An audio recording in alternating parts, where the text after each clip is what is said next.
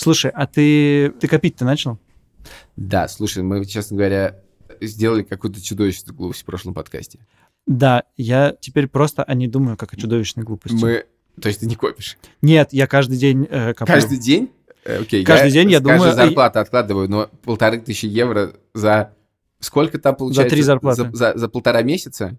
То есть мне кажется, что если мы накопим, то будут то просто даже нельзя, то есть даже если такая возможность есть, а ее нету, то если мы это сделаем, то наши коллеги будут смотреть на нас немножечко косо, потому что откуда у нас взялись такие свободные деньги, совершенно непонятно. У это меня- просто безнадежно. у мы меня пообещали за полтора месяца накопить пол- по полторы тысячи евро с зарплаты. У меня есть идея. Идиоты. Я думаю, что э, я накоплю какое-то количество денег, а потом поставлю их все на красное, например, и либо у меня будет ноль, и это будет нормальный результат, либо у меня будет близко к полутора тысячам. Господи, зачем мы ведем подкаст про деньги? Ты ничему не научился. Два по цене одного? Два по цене одного.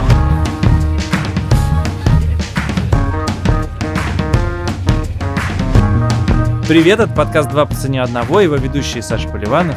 И я, Илья Красильщик, привет. Сегодня у нас э, тема э, новая, классная, интересная. Новая тема! Мы будем говорить про образование, про то, как мы тратим деньги на образование, как тратили наши родители на наше образование и как мы будем тратить или тратим деньги на образование наших детей. Давай начнем с нашей традиционной рубрики, но не совсем традиционно. Так, А именно, обычно хорошо. вначале мы рассказываем о том, сколько мы тратим на то или иное. Вот я хочу тебя спросить, как ты думаешь, сколько твои родители потратили на твое образование, и если ты можешь это посчитать, то какие там ограничения? Саша, это нечестно. Мы перед подкастом с тобой сели, я сказал, что это невозможно подсчитать. Я спросил свою маму, не считала ли она, сколько денег было вложено в мое поступление в университет. Мама сказала, что, может, и считала, но дело было давно, и вообще э, все эти суммы уже ничего не значат, потому что цены поменялись. Я думаю, что это порядки, ну, учитывая, что я ходил каждую неделю к репетитору по немецкому, по литературе и по математике. Я вот я почему-то думаю- очень хорошо помню, при там расценки были, по-моему, расценки у нас что-то типа 50 долларов за занятие. Бывали расценки 50, бывали расценки, по-моему, 30. Но, в общем, так или иначе, если посчитать это на год, ну, получается энное количество тысяч долларов. Что, вообще-то, я думаю, для моих родителей были огромные деньги. А я зашел с другой стороны, я вспомнил э, про себя, про то, как э, я учился не только в школе в старших классах, но и раньше, и готов тебе немножко рассказать про это. А, Во-первых, э, так получилось, что первые три года своей жизни я учился в Болгарии. И у моего папы была работа в маленьком горо- городке Левске. Это никто не может его узнать. Он под Плевином где-то, это несколько тысяч буквально людей там жило. И пер- Плевин, это который Плевна? Да. Ага, окей. А, и в Узнал. и в первом классе я пошел вот в эту полусельскую школу, болгарскую, там, естественно, не было никакой э, русскоязычной школы, и довольно неплохо поднаторел в болгарском, но э, совершенно забыл русский язык. И после этого мама с папой пришли в некоторый ужас, по этому поводу отправили меня на одну четверть в Россию, а потом вернули, но уже в посольскую школу. Это, знаешь, заметно и по-прежнему. что Да, по-прежнему очень хорошо знаю болгарский. Значит, и Ты они можешь сказать что-нибудь по-болгарски? Малку Парченца. Гулям Буклук. Это два... э, Ты сейчас выдумал, выдумал эти фразы? Нет, это фразы, которыми меня обскорблял мой брат. А то- Их я запомнил. Господи, даже здесь твой брат наследил. Так, Малка Парченца — это маленький кусочек, а Гулям Буклук — это большой мусор. так, хорошо, ты учился в Болгарии.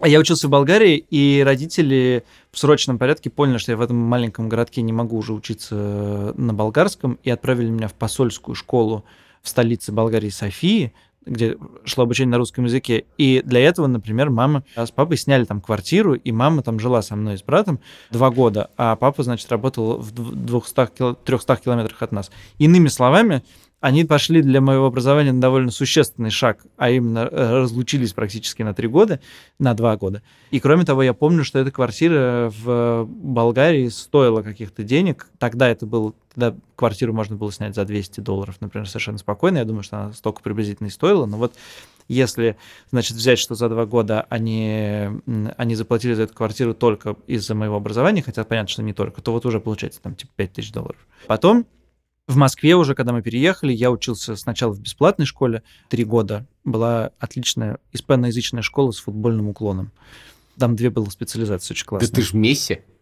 Да, да, я Месси. Русский Месси. Русский Месси, да. А потом в восьмом классе я перешел в э, лицей Воробьевы горы, которым, несмотря на, кажется, он формально бесплатный, но там была какая-то мелкая плата за обучение, что-то типа тысячи рублей в месяц, вот, но, значит, я посчитал, это тоже, значит, получается какая-то, значит, тысяча долларов за все четыре года. Но это не А, очень много, прям Э, скажем. Вот, не очень много. Значит, когда пришло время поступать, то и я отказался от всех репетиторов, и родители меня особенно настаивали. Короче, репетиторов у меня не было вообще. Я ходил только на курсы в РГГУ, да, на- но на много курсов в РГГУ. И я думаю, что в итоге я з- заплатил за это, да, ну, родители мои заплатили тоже типа в районе тысячи долларов, я думаю, за все курсы за весь год. Таким образом, расходы у меня суммарно, наверное, сопоставимы с твоими, но у меня не было репетиторов. Вот такая Да, история. ну раз уж ты так э, серьезно начал, то я сейчас испытываю неловкость. Давай я немножечко вернусь назад в, до в репетиторскую эпоху. Было на самом деле, наверное, три вложения, которые я точно помню. Это две поездки по обмену. Я учился в лингвистической гимназии с немецким специализацией на немецком языке. И я два раза ездил в Германию на две недели. Скажи что-нибудь по-немецки. Не, не, не, не, не. Это я сейчас как раз Как, бы, скажу. как будет маленький кусочек, а большой мусор? Кляйны что-то там, и... Э, Короче, пожалуйста, не смущай меня. Я сейчас начну ругаться на немецком языке, чтобы ты закончил, но боюсь, что кто-то, кроме меня, знает немецкий язык, причем даже лучше. Дело в том, что я ездил два раза. Один раз в город Дюссельдорф, один раз в город Ингольштадт. И один раз я Это жил... ты уже начал ругаться? Один раз я жил у мальчика по имени Пауль, а на второй раз я жил у мальчика по имени Герхард. И это очень сильно прокачало мой немецкий язык. Очень сильно, честно говоря, э, 10 лет в э, ш- немецкой школе, где немецкий был, по-моему, каждый день, э, дали мне меньше, чем вот эти два раза по две недели. Это стоило каких-то денег, причем довольно существенных. И э, еще одна вещь, это я в 11 классе перешел в экстернат. А, ты не учился в 11 классе, да? Я ничего нормально не закончил. Я даже школу нормально не закончил, потому что 11 класс я учился в экстернате полгода. Это было замечательно. Ходить туда надо было по несколько часов не каждый день. И это, кажется, тоже стоило каких-то денег. Вот. Но тут я... Ну да, ну дальше можно... Мы не будем считать кружки по английскому и по французскому пению до школы. Я запомнил кружка французского пения песенку «М папа pas que je danse, que je danse». Это все, что я могу сказать на французском языке. «М папа pas que je danse la polka». Где Это прав- выучили все, э, Есть все не- люди, которые смотрели Покровские ворота. Это было там, правда? Эти четыре строчки там были. То есть можно было даже не ходить на французскую песню. Это было в Покровских воротах. Ты не смотрел Покровские я ворота? смотрел, но я не помню этой песни. Да господи. Короче, дальше давай разложим эти э, вложения, простите, мама и папа, на то, что, что, что было вложено и что из этого вышло. Не знаю, я думаю о том, что вот этот опыт того, что было раньше, в какой-то степени неприменим к сегодняшней истории, потому что страшно вспомнить, мы еще не сдавали ЕГЭ с тобой. И вот эти репетиторы, это была такая узаконенная немножко форма взятки, да, ты брал репетитора, а, как правило, из... э, Не ты конкретно, но часто так бывало, что ты берешь репетитора из того университета, в который ты поступаешь, он сидит в приемной комиссии, например, и приемная комиссия перемигивается, э, перемигивается по этому поводу. Я не знаю, кто там перемигивается, но мой репетитор по немецкому языку работал в приемной комиссии РГГУ. Это правда, стоит это признать. Дальше не Э, Ну вот, сейчас, сейчас все-таки это, сейчас все-таки этого нет, да? Да. Сейчас, э, если ты берешь, насколько я понимаю, репетиторов, то наоборот для подготовки к ЕГЭ. Да, ну смотри, я все-таки, поскольку мы будем переходить в- от э, того, что делали наши родители, постепенно к чему-то еще, давай поговорим о том, во что вложились наши родители и что из этого стало. Потому что это дает нам некоторые знания и некоторую рефлексию относительно того, как действуем мы и как будем действовать мы. Ну хорошо, у меня было довольно жесткая идея у родителей, что э, и я, и мой брат должны получить высшее образование. Это была какая-то данность, ну, как бы это не обсуждалось. Значит, если бы вдруг кто-то из нас не закончил университет, это было бы довольно странной историей и какой-то семейным, семейным осуждением, очевидно. Познакомь нас. Я готов быть вашим изгоем. Я понимаю, что у нас близкие отношения, но все-таки я не Вам готов. не нужен изгой семье? Большой кусок мусора, нет? И поэтому я на самом деле благодарен моим родителям за высшее образование, за, за то, что у меня не было мысли о том, что, значит, надо э, в 18 лет бросать, э, бросать институт и заниматься бизнесом или чем-то таким. И я, как уже говорил в нескольких подкастах, наоборот, скорее переживаю, что я не получил более фундаментального образования, потому что более... фунда- Послушай, ты кандидат наук.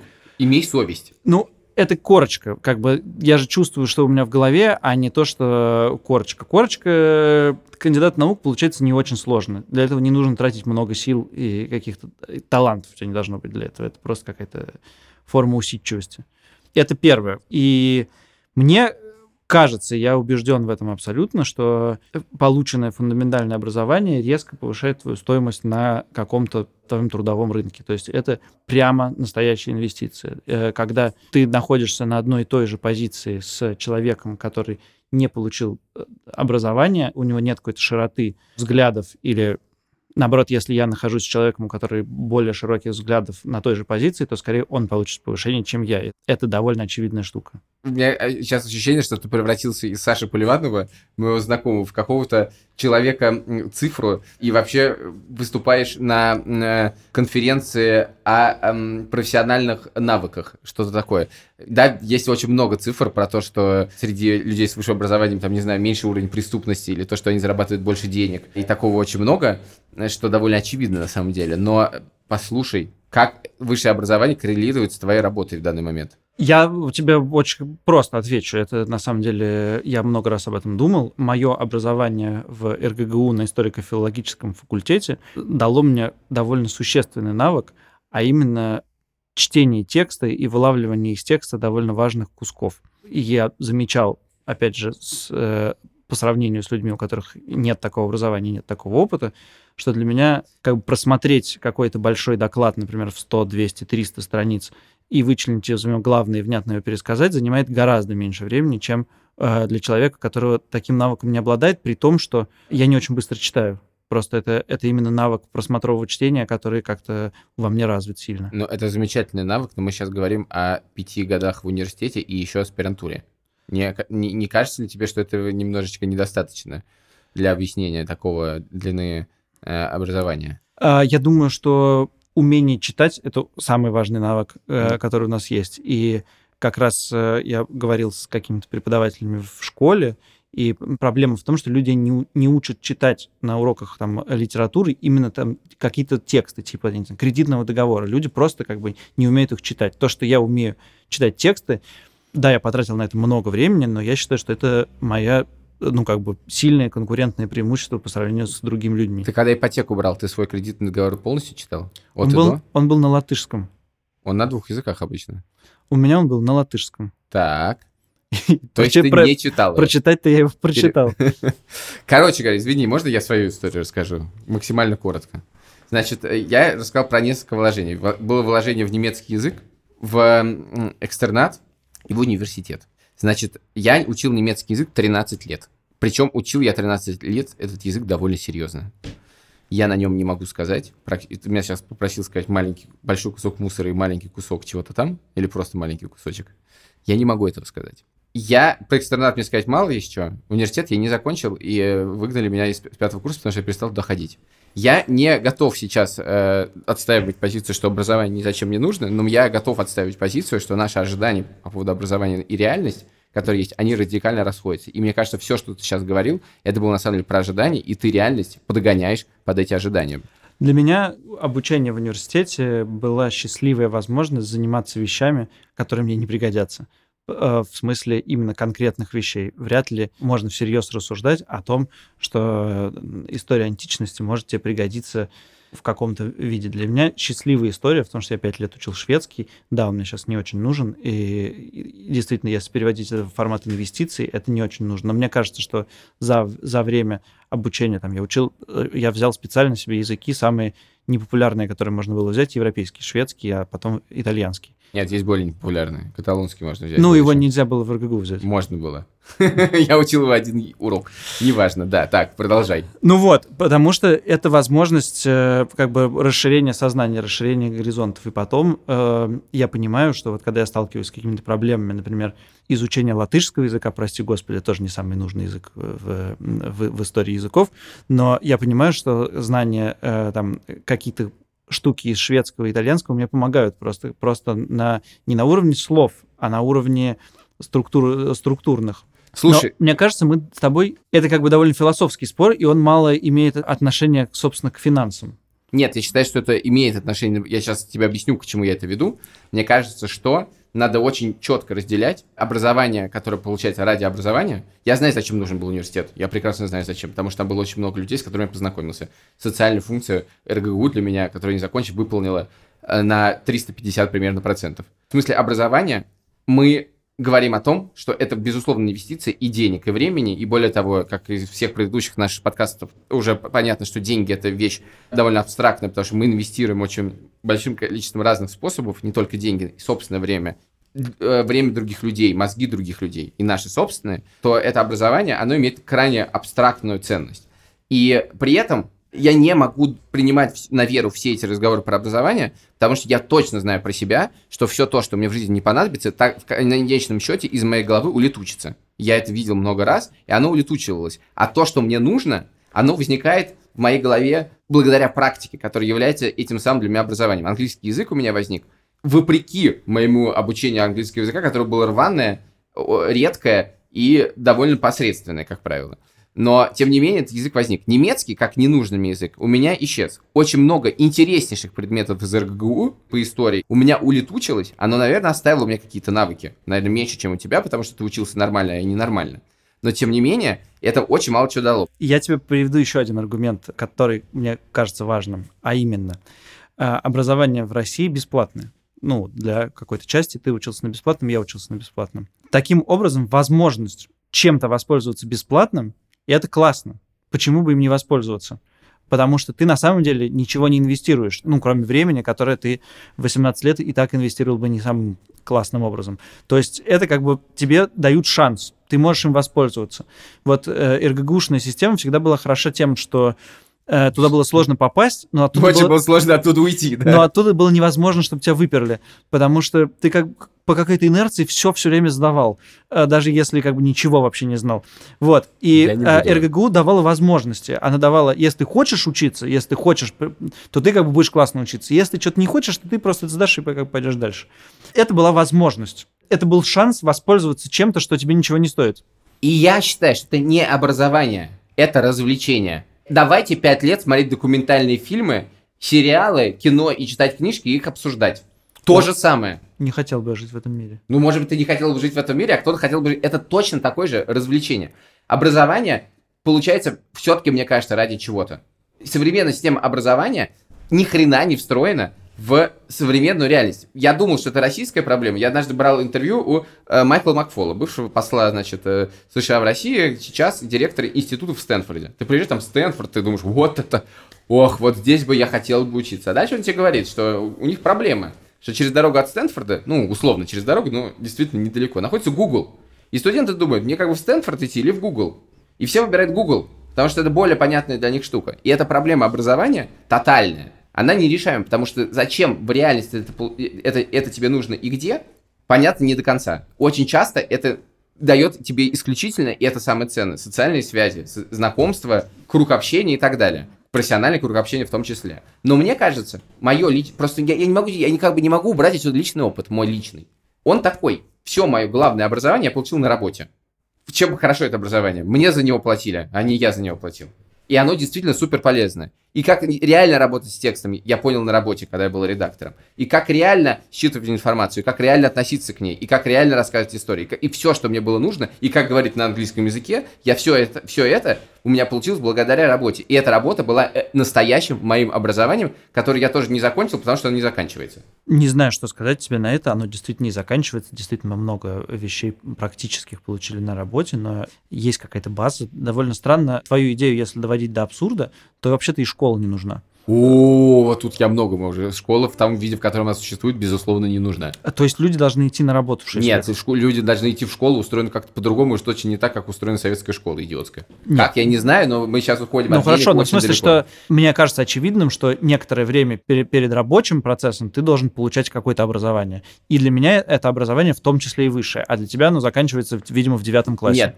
Нет. То есть ты хочешь сказать, меня сейчас отправил в ПТУ? Нет, нет, в смысле, я без, без, без иронии тебе кажется, что человек научился э, считать, писать, прочитал «Капитанскую дочку», э, знает, что такое слово тригонометрия, и он готов идти на работу в афишу. Я сейчас бы спросил тебя, что значит слово тригонометрия в данный момент. Я, я думаю, тебе потребовалось некоторое время, чтобы объяснить мне, что такое тригонометрия. Не уверен, что ты сейчас мне сможешь это сказать, извини. Так-так. Сможешь?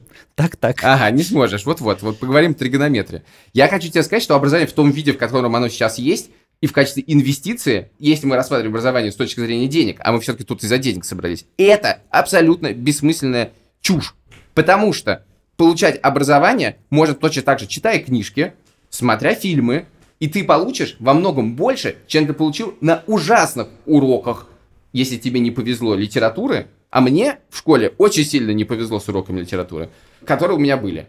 И проблема заключается в том, что мы... а, э, давай все-таки ответим вопрос. А ради чего это происходит? Ради чего это все Ты происходило? понимаешь, я думаю, что ты прав для людей, которые, которых есть как бы какая-то тяга к самообразованию, которых есть личная мотивация самообразовываться, да, но такие не все. И Нет, ну, те, кто самообразовался, школ- они могут до 60 А, лет, школ- 80 лет самообразовываться. для чего нужна школа? Для того, чтобы у людей на выходе из школы были равные возможности. Школа — это инструмент, который уравнивает людей, уравнивает возможности людей.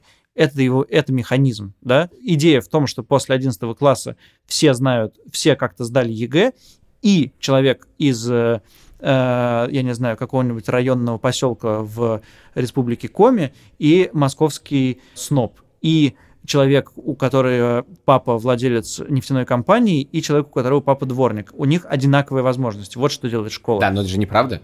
У них же нифига не одинаковые возможности. В смысле поступления в университет, ну почему не- нет? Почему одинаковые? Ну, в смысле, если закончил образовательную школу в городе, в городе Балабаново Калужской области, если закончил школу в, не знаю, платную школу в центре Москвы, у вас будут ра- разные Слушай, возможности. я не говорю тебе про... Я тебе говорю про теорию. Зачем нужна школа? Ты говоришь, давайте отменим школу и будем все Не, читать я не книжки. сказал, давайте отменим школу. Я говорю, что школа в таком виде не, не, не выполняет никаких функций, которые нужны современному человеку. Вот что я имею в виду. Смотри, давай вот о чем поговорим. Вот э, мы все-таки начали с э, того, что как вложились в нас наши родители в смысле образования, да? И ты считаешь, что э, хорошо вложились, слава богу, и это тебе очень помогло, и ты все как бы выполнил, ну не до конца, что хотел, то есть хотел продолжить это на самом деле.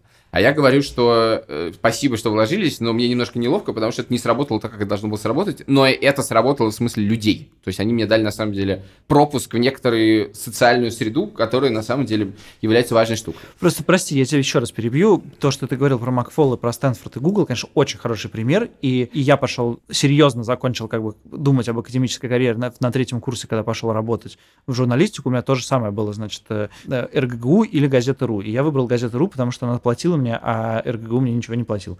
Но я считаю, что я, может быть, сделал неправильный выбор. Ты-то уверен, что ты сделал в, этом, в, в такой развилке свой правильный выбор, а я вот до сих пор не уверен, что я сделал правильный Знаешь, как выбор. мой выбор был устроен? Он был устроен следующим образом. Я решил заниматься немцами в России. Я пошел в магазин исторички, исторической библиотеки, и купил пять книжек про немцев в России. И гордостью принес их домой, где встретил моего друга Тишу Дедко, который тоже учился в РГГУ. И он посмотрел на них и сказал, ха, ты их откроешь, когда будешь писать диплом. И я жутко возмутился в душе. Сказал, нет, конечно, естественно, я их открою послезавтра. Я их не открыл никогда.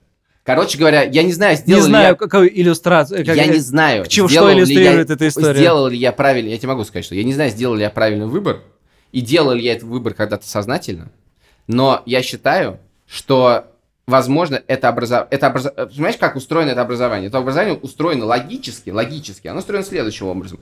Ты пошел учиться, ты написал диплом, ты пошел в аспирантуру, ты начал заниматься академической карьерой. Это образование предполагает, что ты будешь все это делать. Но в реальности это делает 1% людей. И оно не предполагает людей, которые это не будут делать. Оно не предполагает этого.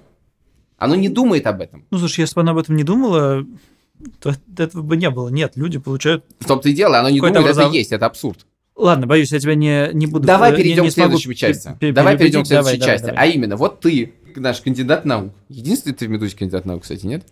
Э, Не знаю, мне поскольку довольно стыдно за это звание, поскольку мне кажется, что если я буду поступать на государственную должность и диссернет откроет мою, мою, мою кандидатскую, то он не найдет там заимствований и не сможет доказать, что я сплагиатил что-нибудь. Но он совершенно точно, как бы этот человек, который откроет диссертант, поймет, что это очень плохая диссертация. Но это не их задача. Ладно, окей, ты пока на государственной должности не идешь, вот у тебя есть довольно долгий, непрерывный путь э, в получении образования. Странно сформулировал, неважно. Ну так вот, дело в том, что сейчас огромное количество людей, страшная мода на то, чтобы бесконечно дообразовываться. Бесконечно дообразовываться. И это уже вопрос не то, что нам э, родители вложили, а это вопрос то, что люди платят деньги и довольно часто платят довольно много денег. Это могут быть десятки тысяч рублей, иногда это могут быть сотни тысяч рублей э, для того, чтобы получать всякое дополнительное образование. Они могут делать онлайн на какой-нибудь курсере, да? Они то могут делать не, это оффлайн. Не дополнительное, может быть, второе, может быть, э, какое-то параллельное образование. Второе образование плохо, потому что второе образование – это формальный термин, который говорит о том, что ты еще раз идешь в университет. Ну, как бы, еще какие-нибудь знания. И хочется про них поговорить. Так, так, вопрос в чем? Во-первых, э, вопрос в том, тратил ли ты на это какие-то деньги в своей жизни, и если нет, почему ты не продолжаешь свое образование, если ты считаешь, что это так важно? Значит, я, э, во-первых, очень уважаю людей, которые продолжают учиться, продолжают образовываться и делают это как-то, как сказать, понимая, что они делают, в смысле не просто нахватать курсы, а понимают, как, значит, как устроено их продвижение образовательное. Могу сказать про себя, к сожалению, у меня есть э, после, значит, получения этой корочки кандидата, я э, дал себе обещание, что несколько лет я не буду сдавать экзамены, никакие, в том числе экзамен на права. Сама идея экзамена, настолько от нее устал за 20 лет образования. Так э, вот почему ты не водишь машину. Э, наконец, наконец-то дошли. Погоди, когда мы записывали подкаст про машину, у тебя были другие аргументы.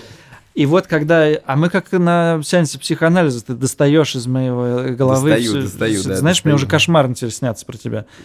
И я сделал действительно паузу в несколько лет на то, чтобы ни, никаких вот образовательных вещей, чтобы потом с меня что-то спрашивали, не делать. Но при этом я, естественно, там, не знаю, слушал лекции на Арзамасе, читал книжки какие-то и случайные, и не случайные, и там какие-то профессиональные по истории, там, я не знаю, социологии и развлекательные, которые что-то тоже мне что-то давали. И понятно, что проходил какие-то, значит, курсы, э, если получалось какие-то бесплатные курсы проходить, тоже без экзаменов, или, например, ходить на какие-то лекции, и все это довольно системно было. Вот. И сейчас, кажется, я постепенно представляю, что какие из этого бессистемного образования вещи мне хочется продолжать и для чего. И я думаю, что вопрос следующих трех-четырех лет, что я все-таки начну это делать.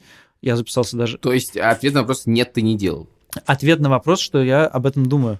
Ты так долго пытался уйти от ответа. Короче говоря, нет, ты, не, ты так долго говорил мне про то, как важно образование, и уже много лет, это не несколько лет, ничего на него не тратишь. Я могу тебе сказать так, я, хоть ты меня не спрашивал, но я отвечу.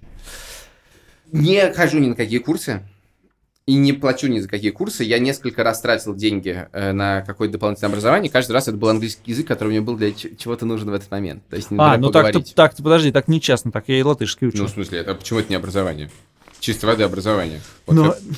Тоже в, собираюсь. В, твоей, в, твоей, в твоих категориях для меня это просто чистое а, ну, развлечение. Окей, хорошо. Мне все-таки интересно. Зачем люди... Я, кстати, не сдал экзамен по языку тоже отчасти из боязни экзаменов. Правда, да? Да, да. Эм, мне все-таки интересно, зачем люди это делают. Мне кажется, просто у меня есть некоторые подозрения, что это все тоже не про образование. Прежде всего, это все на самом деле ничем не отличается от того, чтобы смотреть фильмы документальные или не документальные, читать книжки. То есть это на самом деле ну, еще один просто тип развлечений, получение знания в веселой форме. Ну, слушай, с этим э, довольно бессмысленно спорить. Мне кажется, это еще исходит из того, что у нас нам всем не хватает образования, и мы поэтому как бы чувствуем некоторый такой стыд за, за, за свою собственную необразованность и очень охотно идем на эти образовательные развлечения. И все вот то, что в Москве сейчас происходит, бум совершенно всяких лекций, дебатов. Да, там рост типа 25% в год, что-то такое. Это очень много. Э, вот, а, значит, какие-то дебаты, лекции, проблемные эти, какие-то чтения и все остальное. Это просто ты приезжаешь в Москву, и все этим кипит. Конечно, это стало уже частью какой-то светской жизни, и некоторые люди не любят образование, но просто им типа стыдно не ходить туда, поэтому они ходят, потому что их друзья ходят. Просто, может быть, это не образование, понимаешь? Может быть, э, сходить на лекцию в Москве и послушать умных людей, и, не знаю, послушать два по цене одного, где говорят гораздо, мне кажется, более, более не такие умные люди. И это просто э, возможность как бы получить для себя какого-то собеседника, об которого можно подумать. Я очень боюсь, если кто-то из наших слушателей думает о подкасте «Два по цене одного» как об образовательном Нет, подкасте. Это, это, мне кажется, как раз доведенная до абсурда мысль об образовании, которая говорит о том, что на самом деле это все не об образовании. Вот в чем дело. Перейдем к нашей любимой теме. Какая да? у тебя любимая тема? Дети. Детушки. Ну, Маленькие что... наши дорогие. Ладно, напомню, значит, твои дети ходят в детский сад Спроси, в школу. сколько у тебя детей, как ты любишь. Так. Э, в школу. Заметил ли ты с э, переходом в школу, что расходы на детей стали гораздо... Расходы на образование стали гораздо больше? Нет, расходы на образование стали меньше. Объяснись. Потому что за детский сад я плачу, а за школу я не плачу. Как сказал мне один э, друг, когда я пожаловался ему на то, что, что из, когда Марусе был один год, и я сказал, что вот, значит, в моем бюджете образовалась какая-то дыра из-за того, что надо тратить теперь не на двоих, а на троих, он говорит, запом... а у него тогда была дочка лет, наверное, 15. Он сказал, запомни правило, чем старше ребенок, тем больше ты на него тратишь. Ну, в общем-то, я... да, ну, потому что появляются другие расходы, просто они не, формально не на образование. Чем хороша в данном случае тема детей, хотя она всем хороша и так, что все это наши споры, все эти наши недодуманности, недорефлексированность нашим собственным образованием обязательно рванет в тот момент, когда мы задумаемся об образовании собственных детей. Потому что, Ты имеешь а теперь... в виду высшее образование?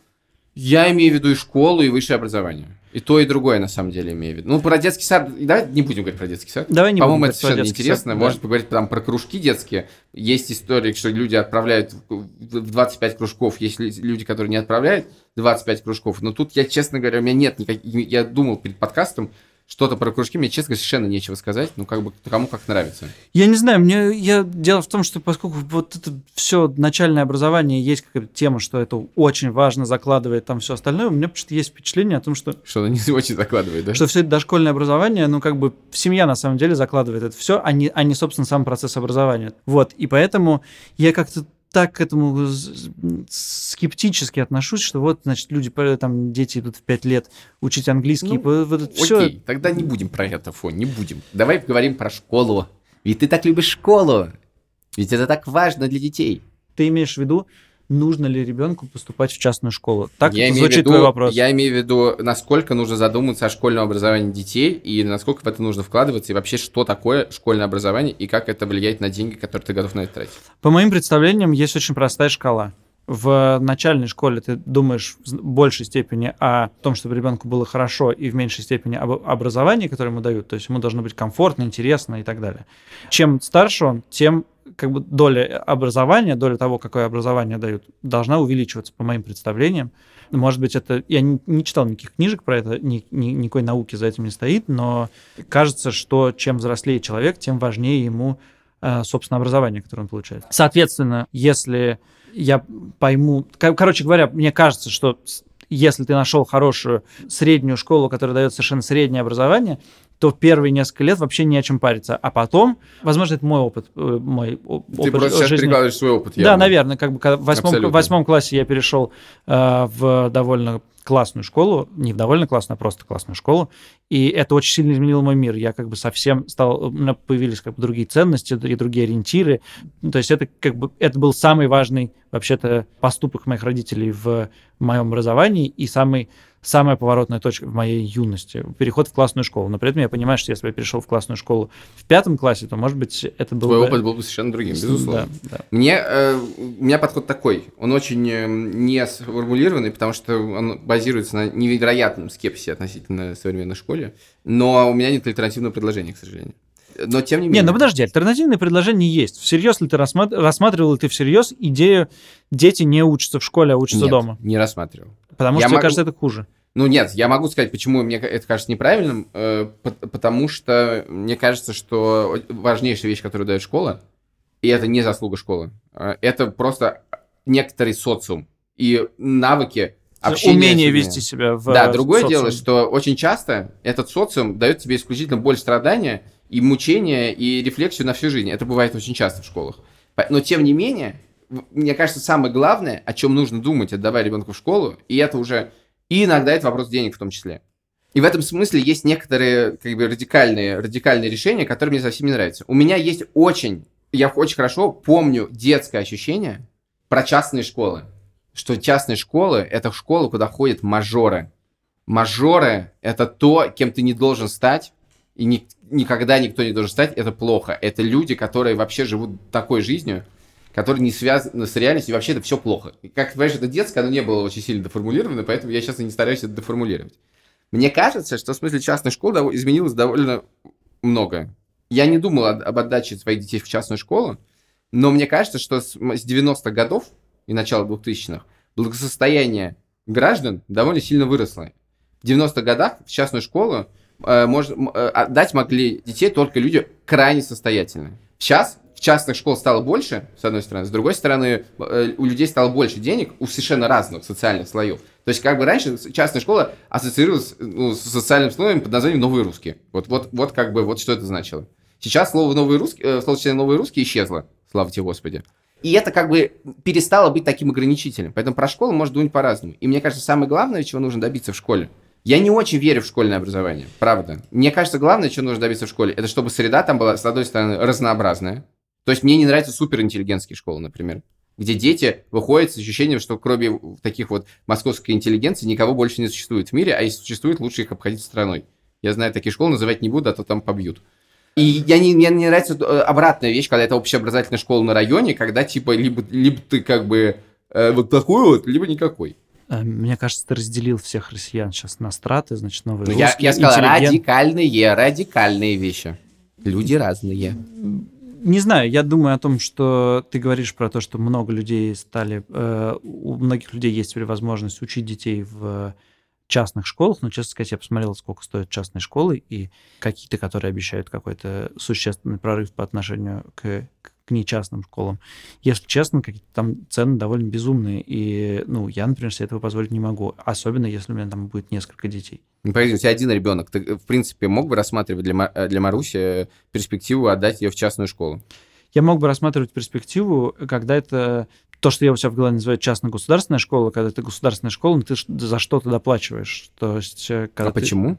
Я думаю, что исключительно из своего собственного опыта, с, вот, как бы, ну, потому ну, погоди, что у, у меня так было хорошо. Был 20 лет назад. Он был в другой реальности абсолютно. Почему ты прикладываешь на 2000 даже какой-то вот такой 2020 Ну, потому что, во-первых, образование это очень консервативная штука, и э, там вообще-то не Ну, общество много, не консервативная но, штука, оно очень сильно меняется. Э, много меняется. Так, э, а я не понимаю, при чем тут общество? Ну, потому что поменялось... к образованию. Ну, очень многое поменялось. Ну, я, подожди, я только что тебе говорил, не заставляй меня повторять это. Просто мне кажется, что накладывать собственный опыт Болгарии, московской школы начала 2000-х годов на то, что будет происходить с твоей дочкой – в начале 2020-х годов, мне кажется, ну, то есть, его, конечно, нельзя не использовать, но не, не, зачем его дублировать? Это странно. Потому что, мне кажется, все родители пытаются сделать, собственно, продублировать собственный опыт. Я очень хорошо это знаю. Вот прямо продублировать. Мой папа, я поступил, извини, последний про университет, э, я поступил на отделение искусственного интеллекта, это была такая математика с лингвистикой. А мой папа математик. И когда я понял, что я вообще этого не хочу, и я хочу учиться на истории, я сказал об этом моему папе, мой папа невероятно расстроился. Он не стал, он не стал со мной спорить, хвала ему вообще, но и было видно, насколько человек расстраивает, когда его собственный опыт не перекладывается на его детей. И я понимаю, по себе будет то же самое. Я не расстроюсь, если мои дети закончат университет, безусловно. Но да, тем не менее, зачем перекладывать опыт? Зачем перекладывать собственный опыт? Это другие дети в другом мире, в другой реальности. Но ты меня как-то упрекаешь э, в том, что делают все люди в мире, и я немножко чувствую себя странно, что я должен защищать эту э, Нет, позицию. Нет, ты себя защищай. Хотя можешь это защитить. Значит, э, мы это делаем вольно или невольно. Мы всегда ориентируемся на собственный опыт. Это совершенно нормальная штука. Говорить, и главное, что мы ориентируемся на свой удачный, на свой неудачный опыт, что тоже как бы важно.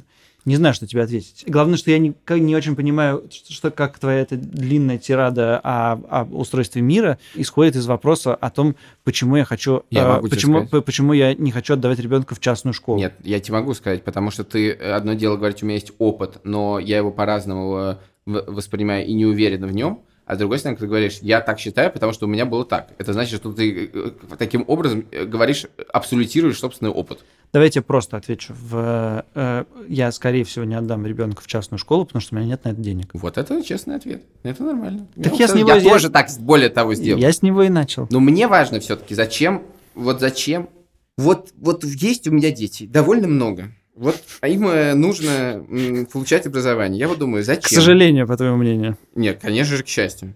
Ну и ты вот- только что мне говорил, что образование не нужно. Нет, я думал, что у меня много детей, э, к сожалению. Нет, я образование, я не знаю, нужно ли оно, я не знаю, в каком виде оно нужно. Я пытаюсь понять, в каком виде оно нужно и что для этого нужно делать. Потому что есть, возможно говорить про образование, о чем ты говорил, хотя, мне кажется, на твоем опыте это не перекладывается. Об образовании как э, инвестиции, а можно говорить об образовании как просто возможности до 20, там, не знаю, 2, 3, 5 лет пытаться иска- найти себя в спокойном режиме. И себя найти, друзей найти. И если мы говорим про это вот так вот, Ну то что, я подожди. расслаблюсь. Подожди, ну что значит найти себя? Вот мое глубочайшее жизненное переживание в истории моей жизни, глупо звучит, в том, что я на три месяца поехал на практику в Гетеборг Ну э, учиться. Это существенно расширило мои горизонты в мире. Если бы у меня не было университета, и я не смогу поехать на это бесплатно, мне платили стипендию, э, за это я жил там на, за счет шведского государства, то на самом деле, я не знаю, я был бы, я существенно было бы мое образование хуже, я бы по-другому смотрел на мир. Это совершенно точно. Ну, в смысле, это, это я прекрасно понимаю. Фактически наша задача, чтобы наши дети оказались в некоторой среде, комфортной и, и не агрессивной, но не слишком, я думаю, э, мягкой и пушистой, чтобы все-таки они понимали, как устроен мир, в которой дает им возможность Который Некоторые расширяет, а не сужает их возможности. вот что Да, хочу сказать. дает, которая, э, реальность, в которой вероятность того, что с ними произойдет что-то неожиданно интересное, поскольку ты не можешь это спрогнозировать, что повлияет на их жизнь, максимально высока. И это ощущение некоторой свободы и возможностей. Вот что нужно, а, прежде всего, от школы. Не образование. Это не бессмысленно. Я, сколько, сколько лет мы учили химию, физику, математику? Ну, сколько? Несколько. Семь? Ну, много лет. Ну, мы же сейчас не сможем, мы сможем объяснить друг другу, что такое логарифм. А современные дети, кстати, лучше нас, потому что им нужно сдавать э, этот э, Они не лучше, они, экзамен. вс- они, они, они несчастнее нас. Они просто должны будут... И, а, я сдавал вообще-то математику в университет и один год учил. Я не помню ничего, потому что меня это не... Меня не сделало ни хуже, ни лучше. Это просто ушло из моей жизни. Мне никак это не помогло, наверное, никак не помешало. Мне кажется, что главное, это вот... Я готов за это платить, и готов за это платить, ну, не неограниченные деньги, но я готов за это платить деньги. Я готов платить за среду, в которой мой ребенок будет, э, окажется в атмосфере максимального количества неожиданных возможностей. Готов ли, И в ты, смысле друзей, и в смысле знаний. готов ли ты сейчас э, откладывать на это деньги? То есть это вообще-то горизонт очень э, понятный. Это твои дети вырастут до в- высшей школы, да, до среднего высшего образования там через 10 лет, через 12 лет. У тебя, мне кажется, ипотека на дольше. То есть ты как бы, ты уже мыслишь этими Нет, категориями. ипотека на 7 лет, неважно, но... Ну, короче говоря, ты готов вот сейчас сказать, ага, я думаю, что я хочу дать ребенку хорошее образование, чтобы он поучился, например, где-то в Европе, и на это я готов отложить, э, э, сделать так, чтобы у меня были это деньги к Это не вопрос времени. хорошего, еще раз скажу, это не вопрос хорошего образования, это вопрос хорошей среды в том месте, где он находится. Можно называть это хорошим образованием, но на самом деле... Нигде он некоторое- находится. Мне кажется, опять мы возвращаемся к высшему образованию, но очень важно получить образование там, где ты не находишься.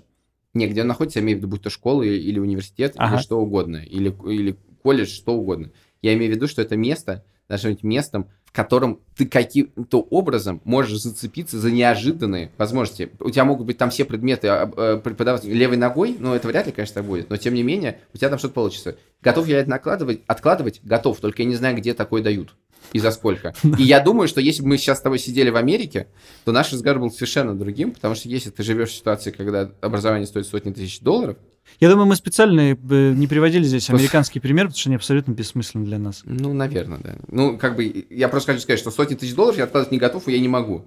Но готов ли я максимально помочь моим детям финансово или советами и как угодно, или получая сигнал тревоги от них, что им плохо в том месте, где они находятся, да, готов. И если не готов, то хотел бы, чтобы кто-то меня э, бил по голове, меня ты говорил, ой-ой-ой. Обрати внимание. В общем, перед вами были два молодых отца. Один э, с большим количеством детей, для которого самое важное в образовании его детей это то, чтобы они попали в комфортную среду и с помощью этой среды расширили какие-то свои возможности. А другой кандидат наук. А, а другой кандидат наук. Э, пишите нам на подкаст с Медуза IO, кто вы думаете из нас э, правее, кто так сказать, чья, как страт... левее, да. чья долгосрочная стратегия по воспитанию детей кажется вам более разумной. Пока. Спасибо. Два по цене одного.